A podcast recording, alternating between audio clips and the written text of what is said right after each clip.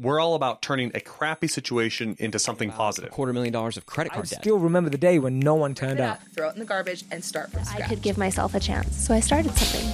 I mean, I think that counts as from poop to gold. Welcome back to From Poop to Gold. I'm your co host, Benton Crane, and today I am joined by the one and only Daymond John.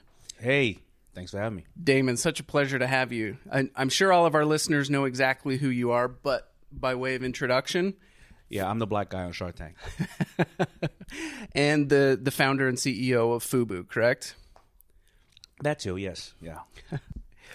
Well, we really appreciate you coming on the show today, and I'm excited to dive into this interview and, and get a little, uh, little more of your backstory. Sure. Now, um, now many people have, have heard, you know, kind of the high level rags to riches story. Yes. Um, but if you don't mind, let's dive in just a little bit. So, um, going back to the early days, take us through take us through how Fubu came to be. Oh, Fubu came to be, uh, uh, you know, I was uh, somebody who really loved this new form of art that uh, it was a communication of kids. You know, it was rap. And uh, it started in the Bronx and made its way into Queens. And rap was just really the voice of the streets and still is. Um, and it came with a way to walk, talk, dress, and dance and everything. And I really loved it. And we used to have to, people who really loved the music would have to go and buy products and reinterpret them for the streets. Because I'll give you an example. If you're breakdancing, the bag, your jeans can't be too baggy on the legs because then the the cloth would start hitting each other. And it was, That's right. when you're doing a windmill, not that I could do a windmill. Um, so you would have to taper the legs, right? Or if you wanted to wear something that was bright, the only way, way to do that is go and get Gore-Tex lined ski jackets. When you just wanted the loud colors, you didn't necessarily need that for walking around the streets in New York. So you'd have to take the linings out and do a lot of other things. But um, we started to hear that these designers and, and corporations just didn't want people whether they're rappers or inner city, inner city kids or African Americans or Latinos or minority, they didn't want anybody buying their clothes. So, you know, how do you feel going to support somebody who just doesn't like you? They don't even want your business. They don't want your business. They'd rather not have your business. And that's what I got frustrated. And I, and it was really because a, a big boot company had, uh, had, uh, made a comment. I think the New York Times, it was a, it was the president. He said something like, we don't sell our boots to drug dealers. And at that time, every kid, you know, part of hip hop was wearing these type of. It was Timberland, and they're not owned by the same company now. So I went home and I created this brand, uh, this idea called For Us By Us. Um, and it was really just to know that if I saw a kid across the street and they were wearing something, I can identify without even knowing the kid that we're into the same thing. Um, and that was really the theory of For Us By Us. And, and I and I started out of home, out of my home uh, around 1989. So, in some ways, it was just as much about a movement as it was about fashion. Yeah, it was the same exact, right? It was putting my love of fashion, my love of music together, and just j- putting it all together in one one area. And it wasn't because I thought I would have a business. I really didn't think I'd have a business. It was just really because number one, I wanted to make what I wanted to see the next day on me. Number two is I wanted to get girls, so I wanted to be able to be on the video set and talk to the girls while they were uh, modeling and say and act like I had a reason to be there Right. because of course I'm dressing the artist, which I wasn't dressing the artist. And then also I wanted to see the artists and be around them. So when they when they when the security would come and kick everybody off the set, I'd be the only person with a shirt going, no, no, no, I'm here because they wanted me down here because they're going to wear the shirt, even though they didn't know who I was. But it just gave me more validity. Now, that's got to take a certain level of confidence, right? And before you've made a name for yourself, you know, before you're, you know, that it guy, how, how did how did you muscle up that type of confidence to to be able to get on those sets, to get around the models, to get around the artists? Well, I was doing it for quite some time. You know, I, I, I started out. I was fortunate enough that where I where um where I was raised at Hollis, Queens, has the highest concentration of music artists in regards to rappers around the world. There's probably about thirty that you know that come from there, from LL to Run DMC to Salt-N-Pepa to uh, Tribe Called Quest and Lost Boyz and 50 Cents and Ja Rule. They all come from that area. And I was fortunate enough to be able to go on the first rap tours, the Raising Hell tour by Run DMC and the Fresh Fest back around 86. So I was already going on those tours. I see. Because if you look at it, when Run DMC started putting out their album, they had to hire bodyguards around the way, hire people around the way to be chefs or whatever the case is. So you got to know everybody in the neighborhood. So you got to know where the tour was. So you just showed up, you know, backstage and banged on the door and they let you in. So um, it didn't take that much confidence to be able to now say I had a shirt um, uh, there because I was already doing when I had nothing. Right. You know.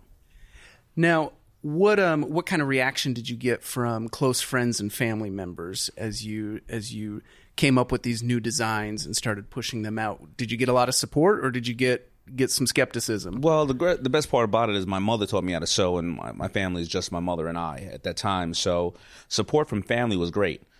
Support from close friends was decent, and support from the neighborhood was horrible. But the, that culture is very homophobic, right? Yep. So when I said that I was selling clothes, a lot of friends they thought I was gay, which I have no problem with people uh, who uh, you know their sexuality. I just happen not to be gay, but I was confident with myself. I didn't care what they thought, right? But really, you know, a lot of people stopped hanging out with me because they were like, "That's not cool." At, at that time, it wasn't cool to make a shirt for somebody. it, it's almost ironic that um, in w- when the culture is being ostracized by the you know the established fashion brands you know we don't even want your business but yet when a brand comes from within that initially that can be hard to accept because hey you know this isn't coming from a french designer with a big name Yeah, it is. It, it- it's true. But you know, listen. Thank God. You know, on the flip side, I grew up in, the, in a, a very, really, a really progressive. city. I grew up in New York City, uh-huh. right? So I would go out to clubs, and there would be a mixture of all type of people at Yep. the clubs. And some of my and my favorite artist of all time was Prince. Now this is a guy wearing ruffles and perming his hair, Sure. right? And doing, and he's sometimes I think he, I think I even saw him with chaps on, right? so I didn't care about that, right? I I just cared that, and I think that I think that that's a, a it it comes up with another point. I cared I cared that the thing that I was doing was bringing me joy, and I felt that it was bringing other people joy. So the other people that didn't understand it, didn't get it, who cared about them? um, let's take it back even a little bit further even before you founded fubu Yeah. Um, tell us about what you were like as a kid. Were you, were you the you know entrepreneur is in your in your you know running through your veins? You're out selling, um, you know, sell, selling things door to door, whatever it takes. I was. Was that All- like you?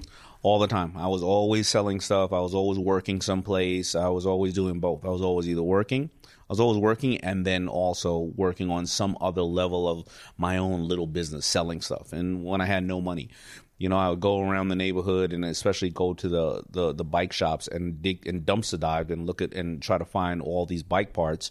And over in uh, six no, six months would go by, and I'd build two or three bikes and I'd sell them right? And then I would go and buy more parts, and then sell more bikes, and then uh, you know during the during the summer, uh, during the uh, you know the the fall, I would rake leaves, and then I would uh, shovel snow in the winter, and I would uh, mow lawns. But I ended up having such a great customer base because I had so many customers that I would then let's say somebody's going to give me five dollars to shovel their snow because I had always promised to be there at a certain time. I would then hire a friend in the neighborhood and give him two fifty, and I would take the five, and th- that's when I can expand and do more houses. Right. So here's a two part question for you. For our listeners who have kids, how do you recommend encouraging entrepreneurship in kids? And for our listeners who are kids, how do you recommend um, feeding that fire, feeding that desire? Well, the you know, I, I I'll be very honest. I have two great partners in my life: uh, my first wife and my my uh, current wife, and they were the ones who have really been the ones to raise my girls, and I got to give them all the credit for it. Um, but if I would have to think about the Daymond John and how my mother treated me and how you know I try to treat my my little girls is if they want something, I let them find a way to earn it first initially in internally doing chores. So making sure that on a Saturday and a Sunday that they knew their responsibility and the buck stopped at them and they would obviously make money from doing that. And then afterwards, um, you know, as they got older, my girls, once they got about 16 or 17 or, or, or not actually by about 12, I started allowing them to do little jobs outside the neighborhood. If they wanted to babysit or they wanted to create something and try to sell it, I would go with them throughout the process of trying to do that. And I think my mother did the same exact thing to me. Um, I think the beauty of it is you should do that no matter what, whether you have what you think is an entrepreneurial child or not, because you know. It, studies have shown when a kid, especially kids who don't have a lot of resources, when they realize that they could take a box of pencils and buy it for one dollar, and by the time they finish selling it, it's two, worth two dollars and fifty cents because they've sold a pencil a piece or a, mm-hmm. a marker a piece. The math starts to work in their head, and they start to look at other options because they start to look at everything as something that they can hopefully monetize. Right. Um, in the neighborhoods that I grew up, unfortunately, you know, when we came outside, the only entrepreneurs at that time when I was growing up were drug dealers. That's the only people we saw. Not that good people didn't exist in my neighborhood, but you didn't see what that person did because they got up at five in the morning, they got their kids ready for school, they got on a train, and then they went to work. Right. But the people you would see flashing things around and the thing the people that were out every day were drug dealers. So we a lot of my friends died or went to jail because they aspired to be them. However, in the instance I'm giving you that if you show kids how they can make money legally and or and creative to get what they want, to do what they want, it's fascinating how fast they grow when when you do that and in the right direction. It can be a life changing aha moment It, it for can them. it, absolutely, and as they if you, as they repeat it over the course of time, from ten to fifteen to twenty, they just start to really un, they unwind a lot of things they see, and they say, "How can I get this done? I may not need to take out a two hundred thousand dollar loan. I want to go to college. I'm going to figure it out." They start to find ways to figure it out, and that's just what entrepreneurs do. We just figure it out. That's right. Now, on your path, you know, all the way to success, every successful person goes through one of those moments where things get really rough and you're just not sure if you're even gonna gonna make it through. Um, tell us about one of those moments. Um, so many. Um, I have to think about, ah, geez, you know, when I I didn't I went to Vegas and there's you know the story of I had three hundred thousand dollars in orders. I come home, I got turned down by twenty seven banks. I just figured, I what did I work six years for when I never realized that. What if I do get the orders that I wanted? Let's like I hear people all the time saying, "I want to be in Walmart." Well, how are you going to fund that? And then you can't even fulfill it. right? So all of a sudden, I just realized I lost, you know, those six years. Um, but then, you know, mortgage my home, and now, all right, now I'm back up. I got a hundred thousand dollars to make all the goods. But your neck is on the line personally Yeah. with your house, right? Right, and I'm, but no problem because I'm too stupid to realize that I have a hundred thousand dollars, more money than I ever thought about in my life. Then all of a sudden, I only have five hundred dollars left. I'm three months later on the mortgage. I've only delivered half the goods because I didn't have financial intelligence and I didn't realize that I was paying for raw goods ninety days ahead of time. I was paying for a salary and staff, and my receivables I wasn't getting for sixty days. So now all of a sudden I'm about to lose the house and everything else.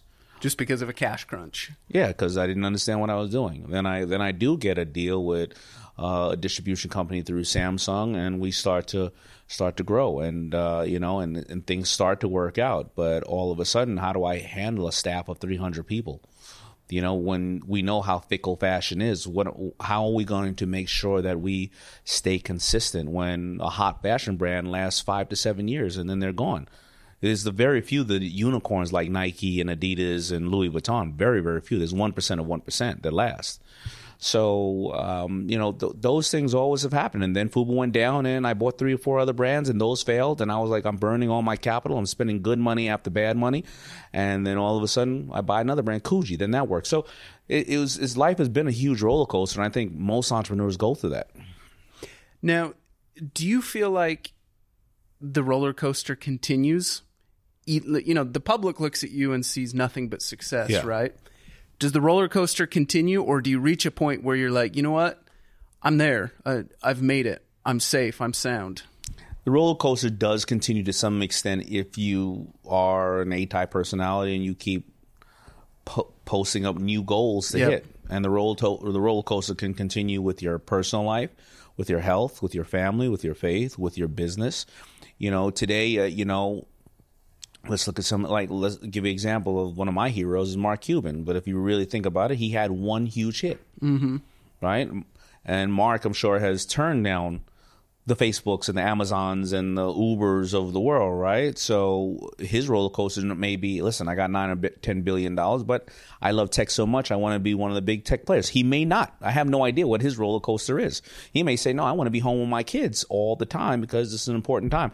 So a roller coaster is, uh, you know, it's really to each and each, each individual what, where they're setting their goals. Now, for our listeners, I think people who aspire to go on Shark Tank in many cases are probably very similar to the people who aspire to come get a Harmon Brothers campaign, right? What piece of advice would you give to those people who are you, you know they're they're the up and coming um, they're the next entrepreneur they have a great idea what piece of advice would you have for them to be able to come into the shark tank and be successful know that your success is inevitable because you're never going to stop trying. Take affordable steps and make sure you don't bank everything on the opportunity. Know that a shark is not a crutch. A shark is somebody happens to be around, and whether you get a deal or not, tell us the story. Like the train is leaving the station, and if we want to get on, it's up to us. But this train is leaving the station. You That's want right. you want us to be part of the party. You want us to feel like we're missing out, not because we're missing out necessarily on dollars, but we're missing out on this great person you are, this problem solver you are, the fact that you're solving a pain in the market, you're gonna have fun, and you know, you know what, you may be giving back to people, and we may make some money at the same time, and and just be somebody that I want to be around, and I want to invest in because whether this business works out or not, we're gonna do something else together. That's right. Be that person. Yeah, and um, I know your show. Obviously, I've never been on your show, but your show has had an enormous impact on our company because three of our clients came through Shark Tank. Squatty Potty uh, was a Shark Tank company. Um, they did. I I don't think it had an enormous impact on your company. I think your company had an enormous impact on them. Well, I, I think it was mutual, right? And I, Now, there's products everywhere. uh, But, yeah, that's but how many people have carved out a really good way to present it in an authentic way, fun loving way? So I think that you you've done good for them. Well, thank you. Just to wrap this up, I, I want to be super respect, respectful of your time. I really appreciate you coming on. Um, do you have any up and coming projects or anything coming down the pipeline that that you'd be open to giving a sneak peek to our audience? Um, unfortunately, I can't only because they'll air. Got it. Um, you know, uh, you know, I do have projects myself personally. I have, uh, and we'll- you know, we have something called Daymond on Demand. Oh, you know what? I don't want you to fall out of your chair. I have an album. I'm not rapping, singing, or dancing. You don't even want to hear me hum. So don't think that I'm trying to insult the artists out there. But what, what has happened is, and actually, our, our buddy Gary Vee was here. I was going to get him on album. It's my speeches that there's music and embed underneath, so Okay. people can get ready to go to work, uh, and you know, or they're on the train or they're getting ready for a meeting and Oh, I stuff like, like that. it. It's I just my like it. speeches, and uh, it's been getting a lot of really great uh, reviews. Uh, it's called Visualize, and um, Where can people check it out? on all streaming platforms. Okay. Um, on Apple, on uh, Spotify, on Pandora, and uh, it's it's you know I. You know the the way the reason I came up with it. I remember I was driving and I was listening to Martin Luther King. I had a dream, and it was one of his one of the days, uh, MLK Day, and some DJ put a beat to it. And I said, I want to work out to this. And it gave, gave it rhythm. I- yeah, I want I want to work. I would I would love to work out to this. And I realized if you hear one of my speeches, all right, you heard it once. You don't need to hear it again. But if there's someone I got with some really young producers and they put some rhythm to it and they got some great people to sing hooks around it, and it's it's fun. I'm I'm having a really good time with it. Um, but I want you know, music out today is a lot of time the artist is talking about themselves, and I want people to take these speeches of mine and use it for themselves. I mean, you know, so my speech is about visual. The album's called Visualize, and so the speech is about setting goals. It's about visualization. It's about you'll deal with haters in your life. It's about dreaming. You know, it's about all those things. I love it. That's such a good you. idea. Where where our specialty has been in these long format ads. You know, most of our ads are anywhere from two to five minutes long, which in the advertising world, Uh-huh. That's forever. That's insane. like forever, yeah. nobody sticks around for that long. Yeah, uh-huh. And we found that rhythm is our most effective tool Really? for keeping people engaged because right. when when the rhythm is there, people forget about time. Yeah. Doesn't matter if it's two minutes, doesn't matter if it's five minutes. If the rhythm is there, they stay engaged. You know, you know who also does that? Mark Burnett, ABC and Sony. Um, when you see Shark Tank, you're really looking at business theater, and there's a rhythm that they play with it. Kind of like you hear the tone coming, and, and right before you know Mr. Wonderful's about to hammer somebody, they cut the commercial. you know what I mean? Then you go, oh God! You know, so it is, and I think that we a lot of people can learn from this from our conversation because I'm just realizing what you're saying now is that when people are doing stuff. Um, you know, is there a rhythm in their communication? Mm-hmm. How does it flow? And then my my other project is Daymond on Demand. I have something called Daymond on Demand, which is uh, eight hours of digital curriculum for Okay. people to start businesses. So it's eight hours of that. It's called Daymond on Demand. Awesome. So they Perfect. Can, yeah, avoid some of those speed bumps that that we've had when we were coming up because you didn't find all the stuff about entrepreneurship in one place. That's right. Very hard. That's right. Where's the best place for our listeners to keep in, to keep up with what you've got going on? Yeah, you can check me out on all social media platforms. I'm the Shark Daymond, but my name is spelled like Raymond, but with a D. Perfect.